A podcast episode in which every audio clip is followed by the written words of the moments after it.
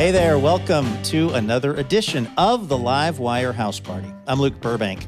This week on the show, we are going to reimagine our future together, which I know sounds pretty ambitious. Luckily for us, though, we've got a couple of brilliant people to walk us through it. First up, Ijeoma Oluo on her new book, which examines the legacy of white male supremacy and then imagines a new white male identity free from racism and sexism.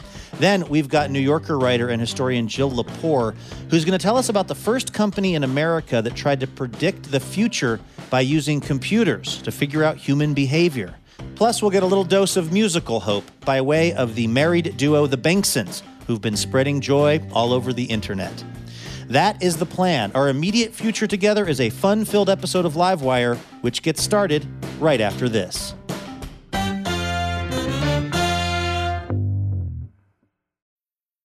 I'm Alex Schwartz. I'm Naomi Fry. I'm Vinson Cunningham, and this is Critics at Large, a New Yorker podcast for the culturally curious. Each week, we're going to talk about a big idea that's showing up across the cultural landscape, and we'll trace it through all the mediums we love books, movies, television, music, art. And I always want to talk about celebrity gossip, too. Of course. We hope you'll join us for new episodes each Thursday. Follow Critics at Large today, wherever you get podcasts.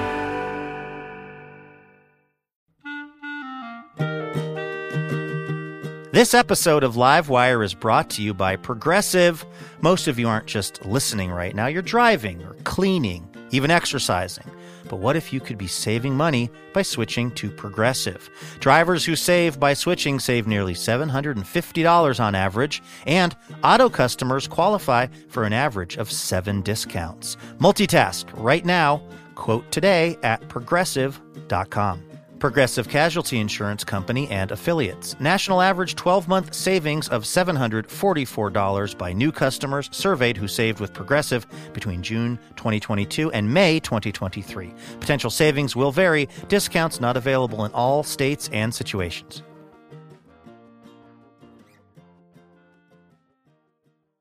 Hey, Elena. Luke, how are you? I'm good. Are you ready to talk about the future this week on the show?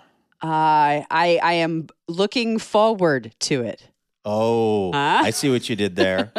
Do you know that I probably have the worst instincts about the future of certainly anyone I've ever met? Years ago, I was sitting at this kind of fancy get together talking to a guy about this website that he was helping launch where people could write messages to each other. Oh, no. And there was only a certain number of like characters you could use. And I remember sitting and thinking in my mind, this is going nowhere. And it was Twitter. Oh no! Oh, So anything that I say about the future during this episode of Livewire, you did take it with a grain of salt, knowing that those are my instincts. gotcha. Uh, on that note, let's get the radio show going. Molly, are we recording? We're rolling. Okay. Take it away, Elena. From PRX, it's Livewire, recorded from our actual houses. Welcome to the Livewire House Party. This week with writer Ijeoma Oluo, historian and author Jill Lepore, and music from the Bengsons. I'm your announcer Elena Passarello, and now live and direct from a small room just off his kitchen, the host of Livewire, Luke Uh, thank you so much, Elena. Thank you to everybody tuning into the show. This week we have a great show in store for all of you. And of course, as we always do, we asked a question of the listeners. This week, we're going to read some of those answers coming up here in a few minutes. The question was Tell us a small wish you have for the future. Um, how would you answer that question, Elena? What is a small wish you have for the future? a small wish for the pretty near future is that this Okay. practice that's just started happening at my house will develop and continue. I don't know if you can see, I've, I've, I've put it in the Zoom screen. yes. This is a cat back here Yes. sleeping on this chair, and she's this. Which which one of your cats is that? That's QQ. Um, Okay. And she is this little tiny girl kitten that we got about two years ago, but she stayed very small. And we we walked her around on a leash when we first got her because she was so bad at going outside, but she wanted to. And she's been Uh-huh. leash free, but recently she's been going on walks with me. around the neighborhood. This little black and white cat with a little mustache just trots uh, either right beside me or right in front of me and follows me around the neighborhood. And I, it's the the cutest thing. We haven't gone super far, but we take like ten minute walks together, and she loves it, and I love it. She wears herself out, and uh, I think it's going to improve my reputation as a neighbor because it's super cool. That is, that's like a very cool pet trick. Now, Right? just I would say stop short of becoming the person who has the cat ride on their shoulder Oh. everywhere because that's just a desperate cry for attention. No, I want that. I want to get her back on the leash and I want to take her on hikes and I want to get like a motorcycle and have her ride. I want all the, I want the cat and the baby Bjorn. I want it all. All right. Okay. It's your future. You're allowed to imagine it however you want. How about you? Um, What's your small wish for the future? Well, of course, I had a little trouble with this question because my brain was going to like world peace, you know, and all of these big things that we all sort of hope for.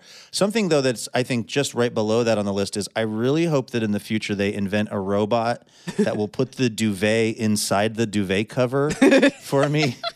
Cause that is like block out a weekend. oh, yeah. Yeah. It's just the, you're like in sometimes you, you go into the duvet cover holding it, trying to get it up into the corners.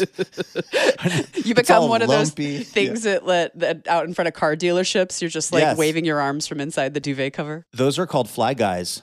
Oh, Those really? are that, that's the real name. Um, I- I hope the same robot also is trained to fold a fitted sheet Yes. into something that's not just like a weird mess pile. Yes. Uh, That, that is a robot we all need right now.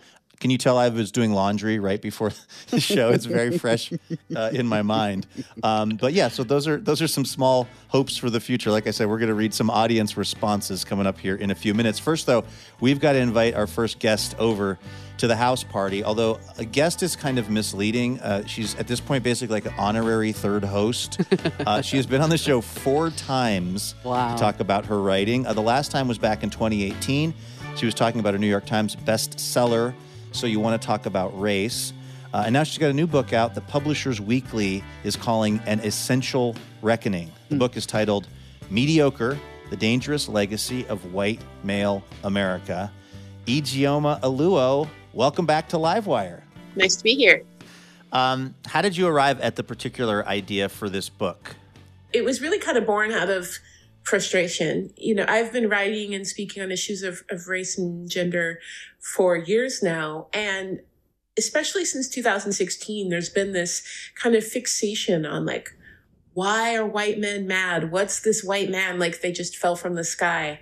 And what I wanted was people to understand the patterns to our society and why things are the way they are. The way in which, you know, I and many other people of color and women of color look at these things and we can recognize, we can see history and what's happening right now. I wanted, I wanted everyone to really see that. So I decided to kind of, you know, paint that picture.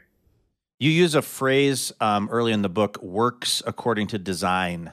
What, what does that exactly mean? You know, it's a phrase that's kind of what I, many other people who do similar work say to ourselves. When we see these inequities and oppressions and, you know, outrages that are happening around the country, a lot of times people will say, how could this happen? It's, something's wrong. The system's broken. And what we keep reminding ourselves and what I want the reader to understand is this is actually the way our systems are designed to work. This oppression, this exploitation, this violence is actually baked into our systems. So it's not an aberration. It's the way it's supposed to work and it's the way it's always worked. Do you feel like the people who set these systems up in place of, of white oppression were thinking of it in terms of white oppression in their own minds as they were building them, or were they thinking about it as just looking out for their own interests and everyone else's needs and rights be damned? I mean, we are in a hyper capitalist system. So first and foremost, the people with the most power, mostly white men, are a select few who I don't think actually built this system you know, or the beginnings of this system out of specific animus towards, you know, women or people of color. What they wanted was to make money and they wanted to exploit as many people as possible. But it's important to recognize that a story of power and oppression was written to get middle class white men to do their part in making money for the richest and most powerful white men and to keep them rich right. and powerful. And so it was an exploitation, right? And saying, oh, you know, your reward for doing this is that you're always going to do better than people of color, especially black people in this country. Mm-hmm. You're always going to have power over women. You may never get the power economically that you think you're due, but if we distract you and offer this, you'll make mm-hmm. sure mm-hmm. that things keep going the way they're going in order to uphold hypercapitalism. Mm-hmm. There's so many parts of this book, Ijeoma, where you kind of put words to something that I had had floating around in my brain, but hadn't really thought of in the kind of clear way that you describe it. One of the things is this kind of like hero complex that a certain category of white men tend to carry around with them. Even you mentioned somebody in your extended family. Can you kind of talk about that? Because that was something I felt a sense of, but couldn't really describe the way you do. Yeah, absolutely. The thing about an identity that's built off of, you know, um, conquer, right? The ability to overcome and conquer other people means that that's kind of where you, your definition of manhood and success is tied up in. And, and we see this, right, in our stories, in our films of, you know, the lone white man who took on this great evil to save his family. And so often this idea is tied into manhood. And we see this politically. Popular politicians have to create this enemy that's coming for you and your family. What happens happens though is that when your manhood is tied to this definition, if there isn't an enemy, you have to create it. You have to have this sense of power so you can feel successful. And so, like my relative in there, uh, sometimes, you know, white men will seek out and say, you know, Muslims are out to get us, or black people with guns are coming and they may not they may not have seen a, a, muslim person in their neighborhood in a month. No one's going to their town you know no one wants to mm-hmm. stop by their suburb and cause any trouble but it gives that feeling that you're doing something that you're powerful that you're fulfilling these goals of white manhood. And it's dangerous because these are real people that we're turning into enemies these are real people that we are making into threats and denying, you know, the full protection of the state because we've defined the people who need to be protected as who white men want to protect and the enemies as everyone else. Uh, this is Livewire Radio. We're talking to Ijeoma Oluo. Her latest book is Mediocre, The Dangerous Legacy of White Male America. I'm Luke Burbank here with Elena Passarello. Um, you say in the foreword, Ijeoma, of this book that your contention is not that every white male is mediocre, but that white male mediocrity is the baseline and that the systems are set up to essentially enforce and protect that. Um, what are what are some of those things that jump out at you about the way it's enforced and protected? You know, I think we see this even in in the standard response to change, or even the slogan "Make America Great Again." What we're talking about, right, is a time where supposedly every white man, because we we have to be honest, this promise is something made to white men could just get a job. You know, it didn't matter what their skill set was. They could get a good job and they could feel comfortable and powerful. But the truth is, is A, it never worked like that. Uh, but B, it was often skewed that way to, to kind of reserve what there was for white men by taking from other people. So time and time again, that same ease, that same access was never afforded to women and people of color. But the story was, is that we haven't deserved it. We aren't talented enough. We haven't worked hard enough.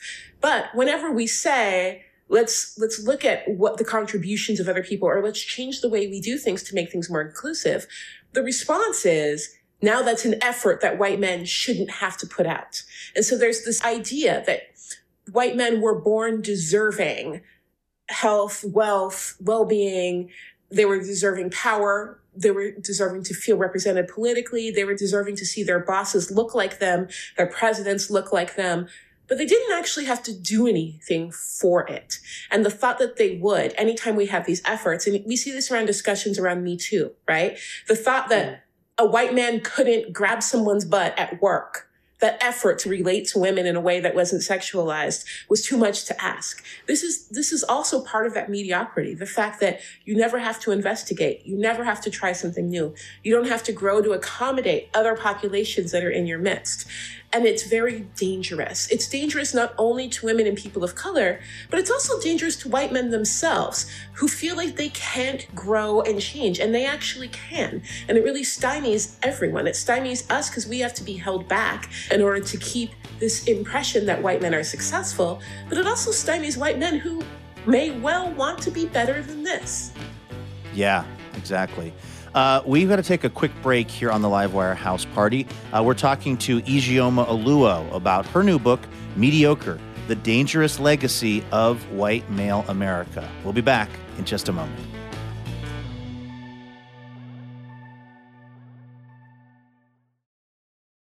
Vacations, weddings, birthdays, and reunions. Oh my, there's so much going on. Get the most out of your spring plans by stocking up on pre alcohol now. ZBiotics pre alcohol probiotic drink is the world's first genetically engineered probiotic. It was invented by PhD scientists to tackle rough mornings after drinking. Here's how it works when you drink, alcohol gets converted into a toxic byproduct in the gut. It's this byproduct, not dehydration, that's to blame for your rough next day. ZBiotics produces an enzyme to break this byproduct down. Just remember to make ZBiotics your first drink of the night, drink responsibly, and you'll feel your best tomorrow. Go to zbiotics.com slash livewire to get 15% off your first order when you use livewire at checkout. ZBiotics is backed with 100% money back guarantee, so if you're unsatisfied for any reason, they'll refund your money, no questions asked. Remember to head to zbiotics.com slash livewire and use the code livewire at checkout for 15% off. Thank you to ZBiotics for sponsoring this episode and our good times. Welcome back to the Livewire House Party from PRX. I'm Luke Burbank here with Elena Passarello. We're talking to Ijeoma Oluo about her latest book, uh, Mediocre The Dangerous Legacy of White Male America. One of the chapters in this book, Ijeoma talks about white men kind of showing up at some sort of social justice movement moment and then centering themselves in the story immediately. Um, from your perspective, what would be a more helpful way for a, a white guy to, to be an ally in a situation like that? You know, I would say first and foremost, you have to make peace with what the end result of real progress looks like, which means at the end, you maybe don't get an award. Maybe you're not centered. Maybe this isn't your hero story. You have to make a peace with that in the beginning because a lot of times the idea, and this is why we talk about it in media. How many of these movies have we seen, right? Of the clueless white person who meant well, but didn't know how bad racism was. And then he found out and then he punched out the racist and then he was the hero. And the whole arc is him his growth, his redemption, you know, people appreciating him and what he does. That's not what real progress looks like. Because what we're talking about right now are systems that are, you know, harming and erasing and decentering populations of color and women. And so the white man doesn't get to be the center of that story. So making peace with that and realizing if I'm doing this right, I'm going to be a footnote in this story. It's not going to be about me. What would that actually look like? Because it's been me for so long. And so I think recognizing it's going to look different and then recognizing that's going to make you uncomfortable. That just the desire to do good doesn't actually make you one of the good guys. It's what you're mm-hmm. doing and how you're learning and how you're investigating your actions. But often that's not how it's sold when we talk about asking people to be allies, we spend so much time saying, this is how you're going to benefit. This will be great. You're going to be better. And whenever it's tough, whenever you don't feel like you are getting something out of it, maybe when you feel like not only are you not feeling better, but you found out that maybe you kind of suck then you want to leave because it's not what you were promised. And so we have to change the way we talk about this. But white men really need to come in with better, you know, with different and more accurate ideas of what this is going to look like in the end if they want to be useful in struggles for justice. Another question, kind of adjacent to that, uh, uh, is the question of emotional labor um, because I, I, think obviously the the the rise of the Black Lives Matter movement caused a lot of white people to have to really kind of reassess where they where they fit into the world and if they were actually uh, you know hurting people of color, even if they didn't realize they were. And the first thing a lot of us did was turned to our black friends or other people and said, "Hey, how should I do this better?" And a piece of feedback that I heard from a number of people was, "I don't know." Like I don't want to have to explain this to every single uh, white person I know. so I guess calling on you further to do some emotional labor, Ijeoma. Um, what's a way in which people in your real life who are white who want to try to understand how to be better in this what's a way that they've approached you that ha- has has worked and what's a way that has not been so helpful as far as them trying to educate themselves? You know i would say that first and foremost it's important where i see it's helpful is when people reach out and say hey you know i was curious about this so i went and looked up what you've said about this or what other people have already said about this and does this feel right you know, I'm just checking this is what I'm going to, this is what I'm moving forward. Showing that you've done the work to mm-hmm. honor over 400 years of activism that, you know, we've been doing to talk about this and name it, right? Um, but also I think it's important to recognize that we are trying to survive this. You know, I, I have had to point this out so many times. I'm not on a mission to create a kinder, gentler white person, especially not white men. I'm trying to survive. I'm trying to change these systems so they're not crushing people, mm-hmm. and that means that I'm busy. you know, and so the idea, yeah. like that, my end goal isn't your enlightenment. My end goal isn't your edification. My end goal is is my survival and the survival of other people of color and especially women of color in this in this country. And so you take your work seriously and give me space to do mine. Mm. And maybe when something's happening, like the horrific, traumatic murders of Black people by the state that we see all the time, and especially this summer, your first instinct should not be, how do I figure out more about this so that I can be better?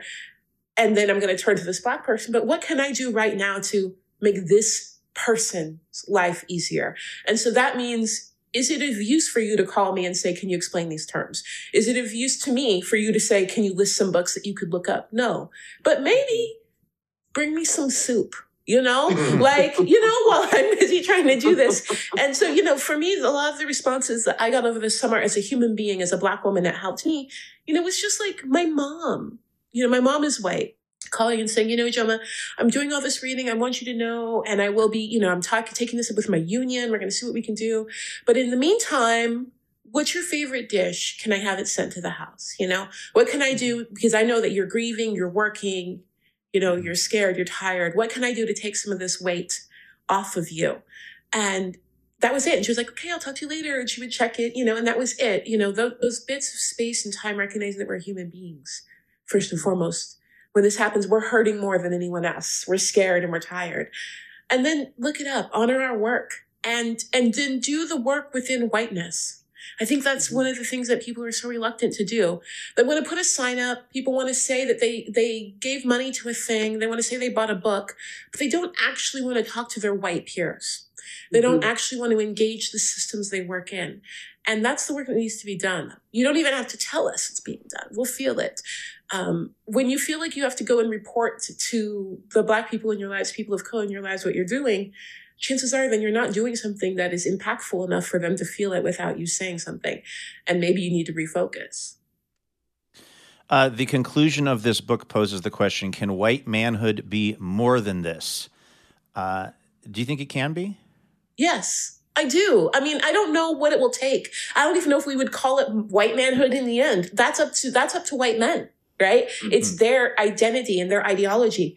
But we're human beings. You know, I, I believe in the capacity of all human beings to change. These systems were built by people. These identities were built by people. We can change it. We just have to believe we can. We have to understand that whatever risk you're taking to give up the privilege and power you have, the identity you have, it has to be better than this and it will be better than this. You just have to, you know, force through the painful growth and the uncomfortable parts of it. But I wouldn't do this work if I didn't believe in people. You know, there's no sense in spending all of my time digging up all these painful histories and facts mm-hmm. that keep me up night if I didn't believe that we could learn from it and grow and change. I honestly do believe that it's possible. That was Ijeoma Oluo right here on Livewire. Her new book is Mediocre the Dangerous Legacy of White Male America. Ijeoma, thank you so much for coming on the show again. It was nice to see you. It's great to see you again.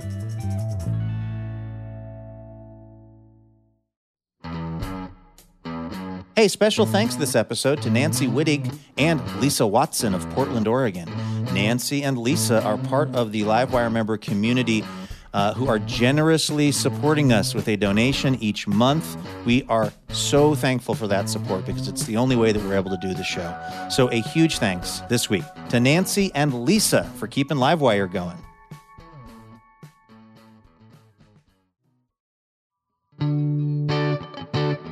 This is the Livewire House Party. I'm Luke Burbank here with Elena Passarello. As we do each week, we asked the Livewire listeners a question out on social media. The question was Tell us a small wish you have for the future. And uh, folks sent in their responses. Uh, what are they? What are they saying, Elena? What are their small wishes for the future? This is a small wish from Kira that I bet a lot of people have. Kira's small wish that all my packages arrive in time for Christmas.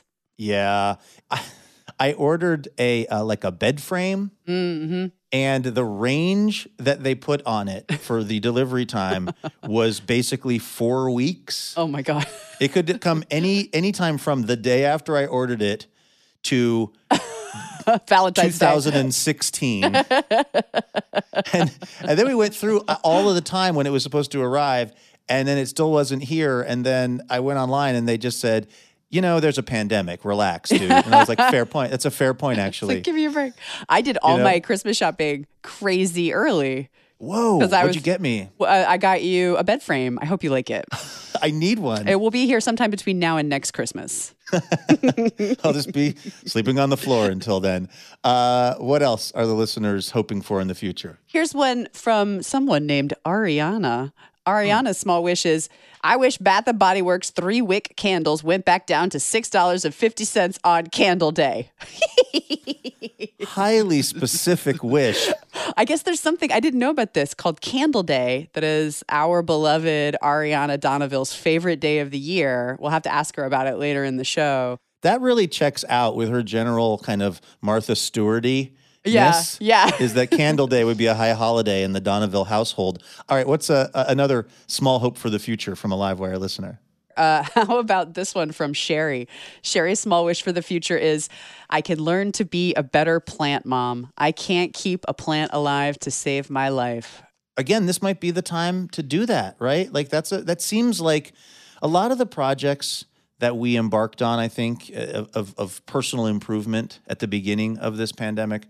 I would say very few of those for me have worked out Same. Um, I don't speak French. because we're still ourselves, even though we're at home. Yeah. That being said, loving and caring for a plant, that seems like a thing you could do, maybe do a more effective job of if you're at home all the time. You winced when I said that, Elena. Well, I didn't. I had the same goal as Sherry, and I had one survivor and up until the first frost, and now uh, I it's just so dead. It's right in my front door. It's a an unkillable plant called like a coleanthus, and I just put all my Halloween plastic skulls in the pot with the dead plant so that maybe it would seem like decor.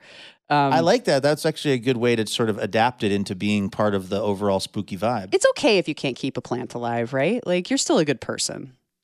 Absolutely. Uh, play classical music for him. Isn't that what you're supposed to do? I sang classical music for it, and it died faster. I'm just like imagining you singing Wagner Yeah, that's to a plant. Kill the wabbit. Yeah, that's right. All right, one more quick one before we get to our next guest. Oh, I love this one from Marion. Marion's small wish for the future to laugh so hard at a live, crowded comedy show that I do a spit take.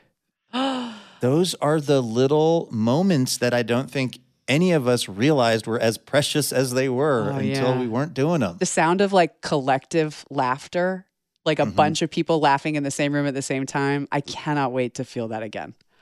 I can't wait to look out on a slightly perplexed audience in the Alberta Rose Theater after one of my classic Burbank jokes. I can't wait to hear a groan of the 300 Yes. people in the Alberta Rose Theater who hated my Never pun. thought I would miss that, but I do. I do too. All right. Uh, speaking of the future, our next guest has some very interesting thoughts about it, which she's developed uh, by looking into the past. Jill Lepore is a professor of American history at Harvard. She's a staff writer at The New Yorker, and she is the author of the fascinating new book, If Then How the Simulmatics Corporation Invented the Future, uh, which tells the story of the data science firm that kind of pioneered the use of computer simulations to try to predict human behavior. Uh, the New York Review of Books calls it a plausible, untold origin story for our current panopticon. I don't know what any of those words mean, Elena, um, but I'm very excited to talk to Jill Lepore, who we now welcome to the Livewire house party. Hey, hi, you guys.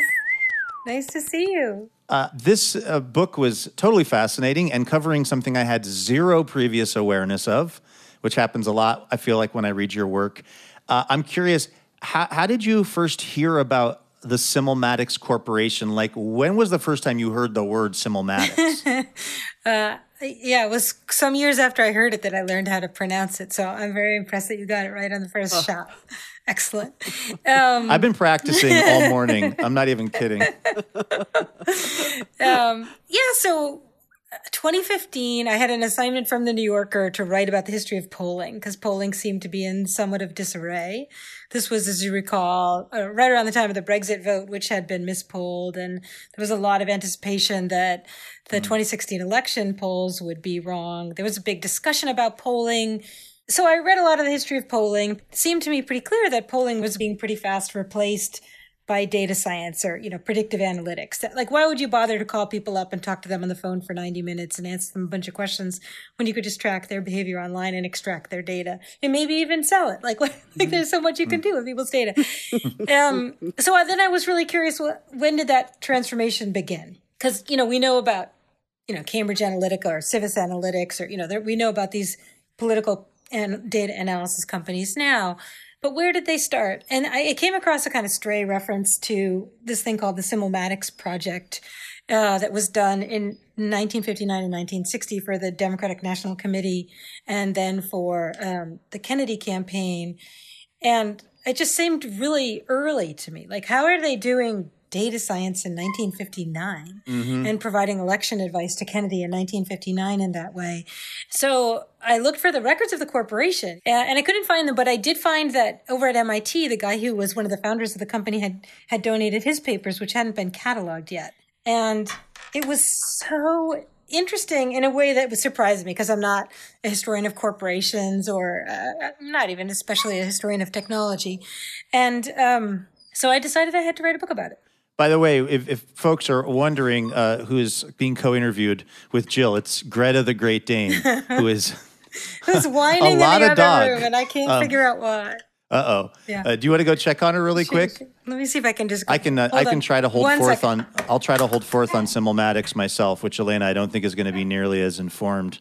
I will say, if you do want to read this book, I, I highly uh, recommend it. I also recommend the audio book because Jill yes. does all the voices. She does the voice of John F. Kennedy, it's... who we're going to hear about, and like, um, yeah, uh, LBJ and uh, Jill. We're we're going on about your incredible audiobook skills. Like, I mean, I, I know mean, you had that's range. John F. Kennedy. It's Oscar worthy. The- My John F. Kennedy. That's really all I got. That's really all I've got is Kennedy. Let me just rewind a little bit because uh, you were talking about trying to figure out what this Simulmatics thing was that was credited with uh, or at least they claimed the credit for having helped Kennedy win um, uh, his election. But I, I, guess for people that that that haven't read the book yet and don't really know what was Simulmatics, like what were they trying to do?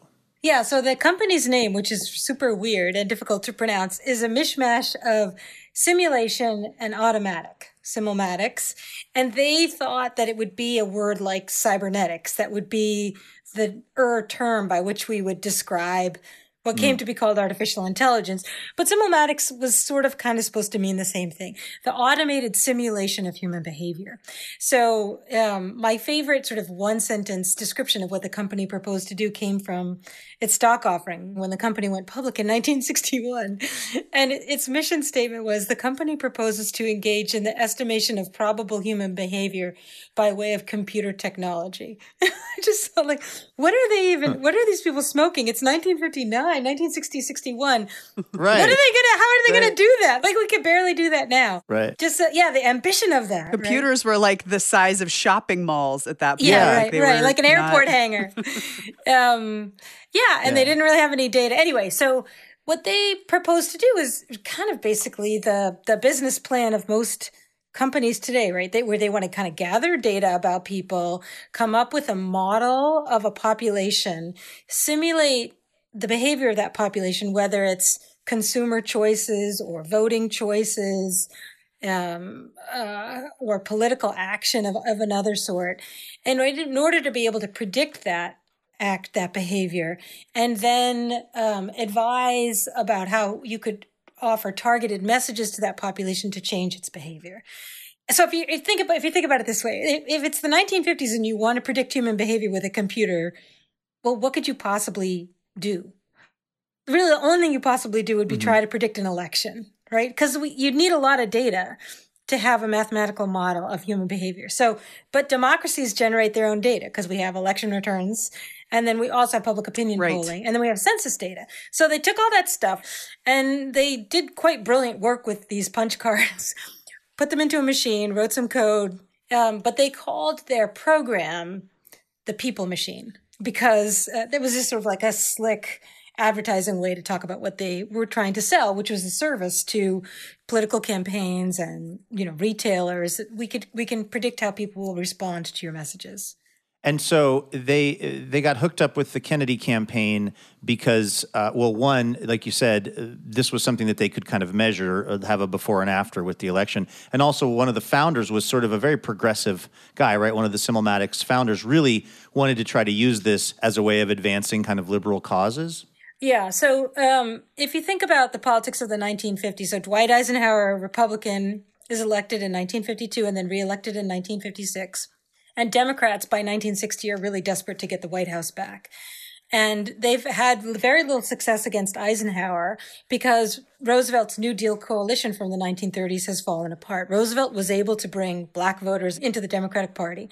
Um, but black voters left the Democratic Party uh, after 1948 when the Dixiecrat Party sort of splintered off because Democrats just re- refused to act on civil rights, refused to act on civil rights, and continued to kowtow to Southern cons- white conservatives. So, uh, Eisenhower was able to pull black voters back into the Republican Party. And Ed Greenfield, who was the founder of Simulmatics, was an ad guy who'd worked on Democratic campaigns in the 1950s. And he was so frustrated, as so many liberals were. Greenfield thought if they could come up with a mathematical argument, if they could come up with really exciting proof that black voters would make the difference in what were then called the doubtful states or the swing states, because black voters, mm. of course, are still disenfranchised huh. throughout the South. We should still call them the doubtful states, don't you think? Like it's just better. Um, yeah, I don't think a lot has really changed. Yeah. So black voters are disenfranchised throughout the South, but there were a lot of black voters in the North, and they voted. And so the whole point of the people machine was to convince the Democratic Party that black votes matter. That if the to, to run a simulation, a sort of an if then program that said if the party reaches out to black voters with a strong civil rights message, then black voters will vote for the Democratic candidate. Now, that said, like, it's 1960. Right. Think about what else was going on in 1960. There were sit-ins across the South, like starting in February, the Greensboro lunch counter sit-ins. Like, did you really need to build this giant people machine right. in order to figure out right. what do mm-hmm. black voters want? Well, I mean, geez, it's like it's it's such a the sort of a mystification of the political ideas of women and people right. of color is a weird sub theme of this whole story. This is the Livewire House Party from PRX. I'm Luke Burbank here with Elena Passarello. We are talking to the writer and historian Jill Lepore about her new book, If Then How the Simulmatics Corporation Invented the Future. I, I thought it was interesting, too, Jill, how much suspicion there was around computers back then, considering there was like only a couple of them in the country. It seemed to loom pretty large in people's minds. Like they were really worried about jobs being taken, about, you know, candidates making decisions based on what a computer told them to do. Like, I- I'm proud of how suspicious people were about this stuff think about the sensibility about computing from um, you know dr strangelove in 1964 or 2001 mm-hmm. in 1968 right there's an enormous suspicion of these giant machines that might control our minds or control our destinies, right? That is the default reaction. Uh, they're these giant, scary things. Weirdly, the smaller they get, the more dangerous they are, but the less we're afraid of them, when we really should be much more afraid uh-huh. of them. There's this kind of weird paradox of computing. Um, so the 1960s are obsessed with thinking about our moment. Like there's all this futurism in the 60s, which is like, ooh, what will the world be like in the 21st century? And people write these essays and they make these predictions and it's like you know everybody's a nostradamus like and they say things like like the guy who founded simulmatics the sci- research scientist who's at the head of it says we keep going this direction. By 2018 everybody will have their own personal newspaper. That'll be really bad for politics because no one will be able to have common cause. So parties will die and get hollowed out. Really I'm curious, Jill, because you obviously did so much research on this and so much thinking about data and how it's used. Did the writing of this book actually change anything about your personal behavior around like your technology and stuff? Or do you just is it way more front of mind for you now when you like turn on your phone and think about how everything's just being you know farmed out and sold off to all these different entities? Yeah i think yes but i think the reverse is also true and that is like my paranoia about that probably led me to the project like made it it, it sort of spoke to me like even mm. that first day in the archives because what became clear looking through this this political scientist Ithiel de Sola Pool at MIT, looking through his papers, not just his records about working for Simulmatics, but all of his other research over the course of a long career, going back to the Second World War, is that he was trained in uh, to conduct psychological warfare. Right, that's what behavioral science has its origins in. Right, psychological warfare is is the work of you know figuring out how your enemy thinks sending messages to your enemy and, and influencing your enemy's views, changing them. You can largely with misinformation, but sometimes with information, right? You want to change their behavior. So, um, somehow that really clicked for me. Do you know that, um, I don't know. I, like I have this experience like at the end of a day when I've been like scrolling through the newspaper online and I don't know, you know, maybe watching a clip of something on YouTube and then also doing whatever other things I'm doing on whatever apps I'm using at the end of the day, you sometimes feel like someone's been sort of messing with your brain, like as if you're in a 1960s like conspiracy yeah. theory Hollywood thriller. And that, and, and, to me, that was yeah. like, oh, yeah. I had this like aha moment in the arc. It's like, so, oh, because all this stuff comes from psychological warfare. Like, capture your attention, distract your attention, interrupt your thinking, send you a message, convince you to change your mind, make you act in a way that you would otherwise not act. Like, that's happened to me all day long. No wonder I feel so messed up. I mean, like that for me was really yeah. illuminating in the archive because then I thought like, and it starts like, with these guys. They're doing something that is, you know, theoretically so well intentioned here, trying to, you know, get the Democratic Party to take a stronger position on civil rights, but they're all trained in um, and entirely uncritical of psychological warfare. Um, that's the that's the work they did in the Second World War. That's what they've been doing in the Cold War. So much of the Cold War is about that, right? That the war of ideas. You know, we talk think about the arms race, but it was called also the mind race. That somehow for me was like a missing link in how I understood what comes down to us by way of Silicon Valley and social media, and you know that interference with your way of kind of controlling your own sequence of thoughts. Uh, I don't know, it just explained a lot. Well, Jill Lepore, thank you so much for taking the time to be on Livewire today. We really appreciate it. Thanks a lot, you guys. Take care. Bye bye. That was Jill Lepore right here on the Livewire House Party. Uh, she joined us as part of the Portland Book Festival, and her latest book is If Then How the Simulmatics Corporation Invented the Future. And it is available now. I am Luke Burbank here with Elena Passarello. We've got to take a quick break, but don't go anywhere because we will be right back.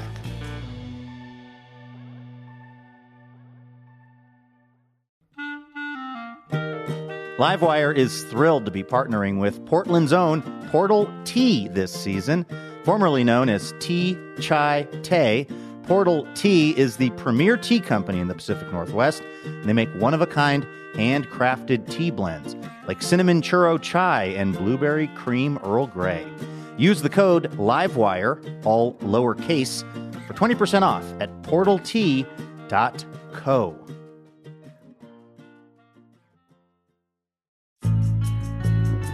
Welcome back to the Livewire House Party from PRX. I'm Luke Burbank here with Elena Passarello. Uh, we've been sort of talking about the future this week on the show.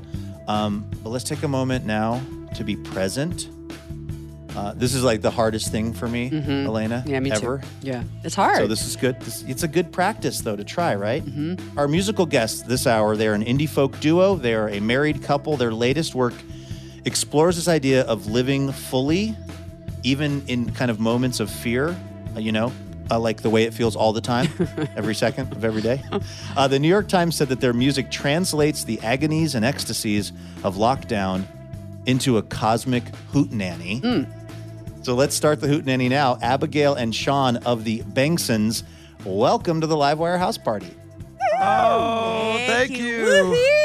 It feels amazing to be here. Yeah. Thank you I so feel much. Like my mood has already improved just mm-hmm. from the sound check we were just doing with you both. well, you throw a good party, man. You guys are exuding so much positivity and energy, and and uh, I guess it's. Uh, not a surprise that you put out this amazing song that, that people are really kind of going crazy for on the internet. How, how did this Keep Going song like start out as an idea? Yeah, we, uh, uh, you know, we were working on a, a, theater piece, doing the music for a, a play in Louisville when uh, the uh, the shutdown happened, um, and then we uh, we just scooted up to my folks in Dayton, a couple hours away, and then um, the Black Lives Matter protests began, and we were trying to do what we could from there. And uh, but we really didn't know if we'd ever work again. you know, like it was like because everything we do is live, and everything stopped. But the uh, man who runs the theater in Louisville, the Actors Theater, Robert, uh, called us up and asked us if we would make a thing for their online season. And uh, you know, and he is uh, he is a black man, and a lot of his staff are BIPOC folks, and they were marching every day in Louisville, and then trying to keep their theater alive at night. Um, and he said like as bad as things are right now, this was back in the summer. He said, come the fall, come the winter, it's going to be so dark and mm-hmm. so bleak. And so he said, like, will you please just make something for us that helps us here? And this is part of a hour long piece that we made for them. This song is pretty much improvised, right? Uh, do you even know what we're about to hear? Who knows? Jeez. I love it. Maybe you'll sing a verse. I don't know. Mm. All right. Well, this is exciting. I, This is definitely a first of a kind uh, for our show, but yeah. we're really excited to have you here. Um, uh, this is the Bengsons uh, performing the Keep Going song. Mm,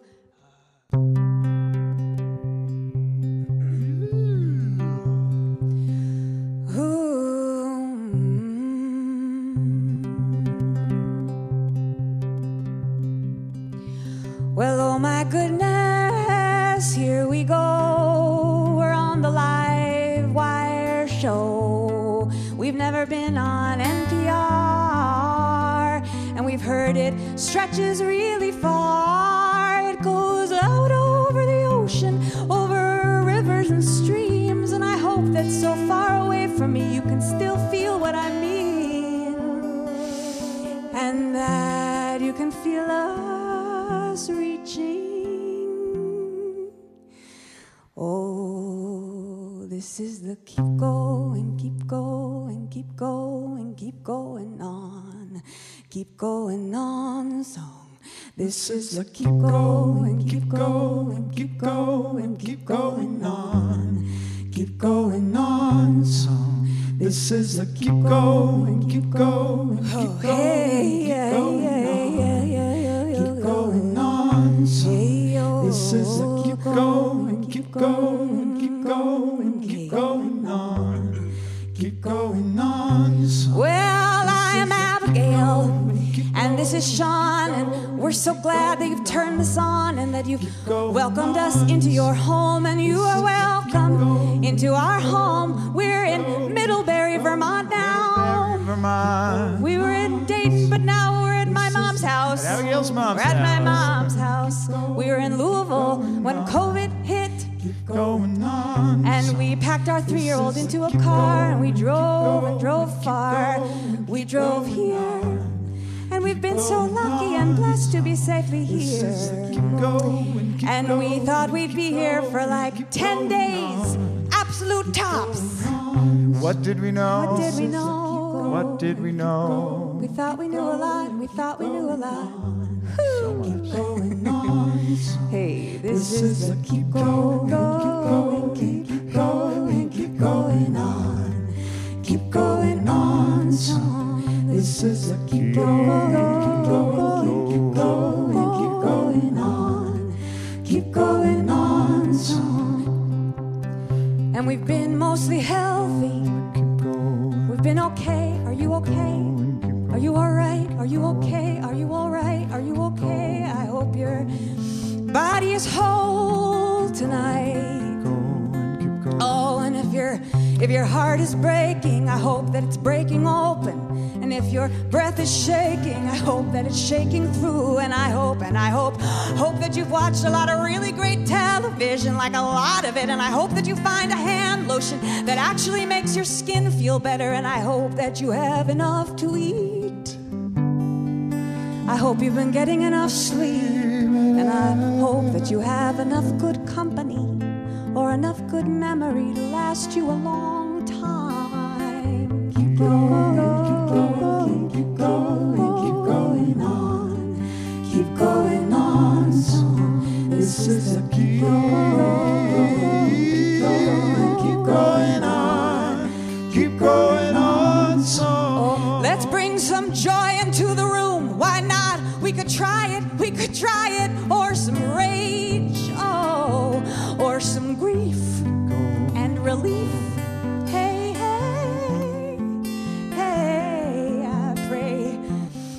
my rage is a fire and it cleans my mind out and it makes me ready to listen. And I pray my pain is a river that flows to the ocean that connects my pain to yours. And I pray, oh, I pray, oh, I pray that my happiness is like pollen, yeah. And it flies to you and it pollinates your joy. Oh boy.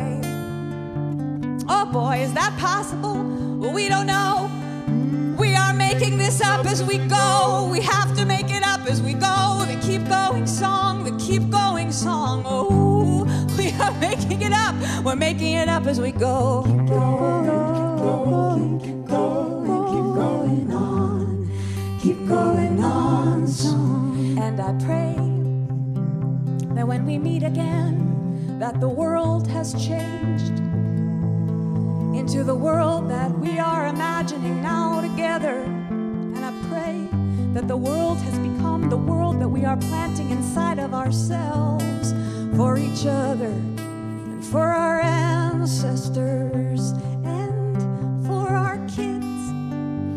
Ooh, and we're gonna start, we're gonna start.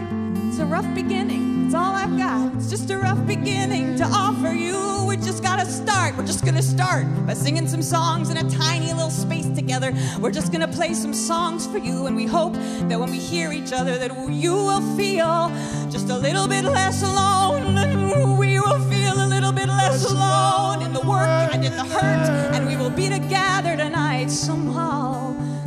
Wherever this is, whenever this is, wherever this is, whenever this is, we'll sing that keep going, keep going, keep going, keep going on, keep going on. song. We'll sing it together. Keep going, keep going, keep going on, keep going. We'll sing it for the live wire, for the house party. We'll keep going on.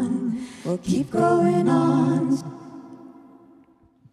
Hey. The Bengsons doing the Keep Going song right here on Livewire. I think that is exactly what everybody needed. I can speak for myself on that. Abigail and Sean Bengson, thanks again for being on the Livewire House Party. Bye. Thank Happy you. holidays. Bye. That was the Bengsons right here on the Livewire House Party. Their album, The Keep Going Song, live from our home at the end of the world, is available online now. All right, before we get out of here, a little preview of what we have in store for next week. Uh, we're going to be chatting with the hilarious comedian Ian Karmel. Also, we're going to talk to radio host Al Letson and talk to a very funny writer, our friend Caitlin Kunkel, one of the authors of New Erotica for Feminists. And we're also going to have music from Laura Gibson, as well as getting your answer to our listener question, which is where our marketing manager, Ariana Donaville, comes in. Hey, Ariana. Hey, Luke. Now, earlier in the show, we were reading some listener uh, submissions, and there was someone named Ariana, and that person had a very specific hope for the future that the uh, Bath and Body Works company would bring back some kind of candle sale. That couldn't have been you, could it? I mean, no, of course not. No, not All at right, all. Just pure, pure coincidence. All right, just checking. Hey, what's the listener question this week? The question is in a sentence, what is your dream life? Oh, man. What's the best way for people to send in their responses to that question? Listeners can submit their answers on our social channels. We're on Twitter and Instagram at Livewire Radio, as well as on Facebook. All right. Thank you, Ariana Doneville. Thank you. All right, that's going to do it for our show this week. A huge thanks to our guests, Ijeoma Oluo, Jill Lepore, and the Bengsons. Livewire is brought to you in part by Alaska Airlines. Special thanks this week to Amanda Bullock and the Portland Book Festival. Laura Haddon is our executive producer. Heather D. Michelle is our executive director. Tim Harkins is our production director. Our producer and editor is Melanie Sevcenko. And Ariana Doneville, the candle queen, is our marketing associate. A. Walker Spring composed our music. Molly Pettit is our technical director, and she mixed this episode. Additional funding provided by the Oregon Cultural Trust and the James F. and Marion L. Miller Foundation. Livewire was created by Robin Tenenbaum and Kate Sokoloff. This week, we'd like to thank member Matt Janke of Seattle, Washington. For more information about the show or how you can listen to our podcast, head on over to livewireradio.org. I'm Luke Burbank for Elena Passarello and the whole Livewire crew. Thank you for listening, and we will see you next week.